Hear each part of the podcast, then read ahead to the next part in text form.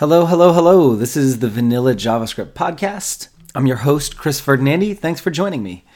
Today, we're going to be talking about polyfills, why they're awesome, and how to use them. Polyfill is a term coined by Remy Sharp for a snippet of code that adds support for a feature to browsers that don't offer it natively. They let you use modern JavaScript features in your browser right now, while supporting more browsers and without the need to use something like Babel to compile your code ahead of time and transform it into code that works in older browsers. You can just write in modern native JavaScript and have it work. Polyfills, believe it or not, can actually be a bit polarizing. A lot of web developers who came up in the age of the web as an application platform rather than a document sharing platform, like I did, because uh, I'm old, um, aren't fans of polyfills. They add weight to the code base, and can't people just upgrade their browser anyways? It's free. Here's the thing the web is for everyone. No, like literally everyone. Corporate users stuck on IE8 because of some shitty legacy homegrown software that won't run anything newer. People on older versions of Windows that won't run anything past IE9 and who can't afford to upgrade. Mobile only users on hand me down Blackberries this is a fundamental part of why I love the web. It's for everyone. And so that means that if there's a polyfill that lets me extend support for a feature back to more users, I will. Doesn't that bloat the code a little bit? Um, it does a little, but honestly, not that much. Most polyfills are pretty small, especially after you minify and gzip them, and even a good handful of them are certainly smaller than today's most popular frameworks and libraries if you're writing vanilla JavaScript, they have almost no, or they have no perceivable impact on performance, and a few extra kilobytes of data for huge wins in compatibility is a huge, huge advantage. And using polyfills often means that you can use all the cool new native JavaScript methods and browser APIs instead of that fancy new framework to build awesome stuff just as easily, but with less code.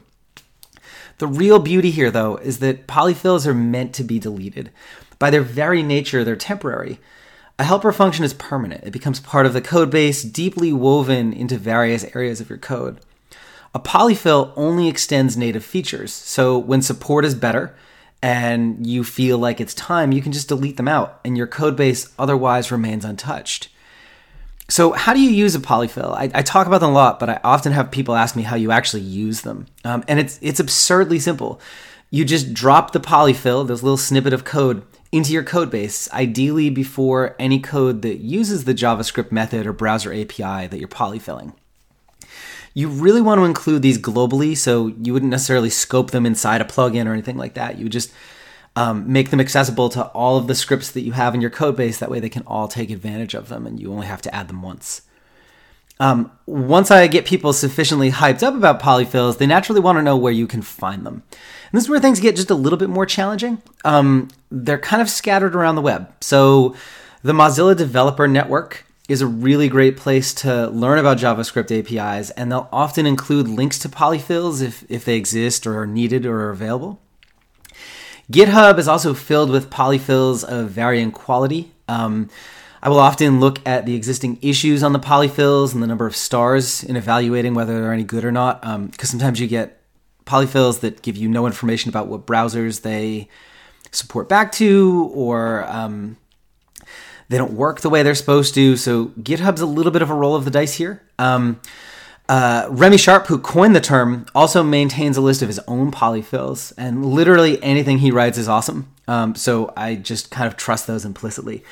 However, since these are scattered all around the web, I started pulling them all together into a single location over at vanillajstoolkit.com. Uh, that's vanillajstoolkit.com.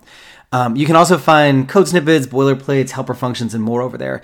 It's my personal collection of vanilla JavaScript resources. Um, finally, after a while, you may start to feel comfortable writing your own. I recently did that for the validity state API after I wasn't able to find a polyfill anywhere else. Um, and one thing I would um, be totally missing the mark on if I didn't talk about is automatic polyfilling. Um, there's this amazing new resource that I've started using on projects, polyfill.io. This is the Financial Times personal um, polyfilling service and it can push support back as far as IE7. Um, it is absolutely amazing. You add it to your site with a script tag. There's no complicated npm install module loading junk to worry about. It's just a script tag loaded from a CDN really fast. It detects which browser your visitor is using and automatically serves up just the polyfills that they need. So on the latest version of Chrome, you get nothing. And on IE7, it's going to send back about 15 kilobytes of code uh, minified and gzipped, which amazingly is less than half the size of jQuery, also minified and gzipped, and with much broader browser support. Um, so it's just a total win. It's a no brainer to use it. Um, I started using it on almost every project that I do, and uh, I can't say enough great things about it. So that's it for today's episode. Hope you enjoyed it. Um, make sure you head over to vanillajspodcast.com and sign up for email updates if you haven't. It's also the best way to get in touch with me if you have any ideas for future shows, you want to ask questions or give me feedback. Um, till next time, have a great day. Cheers.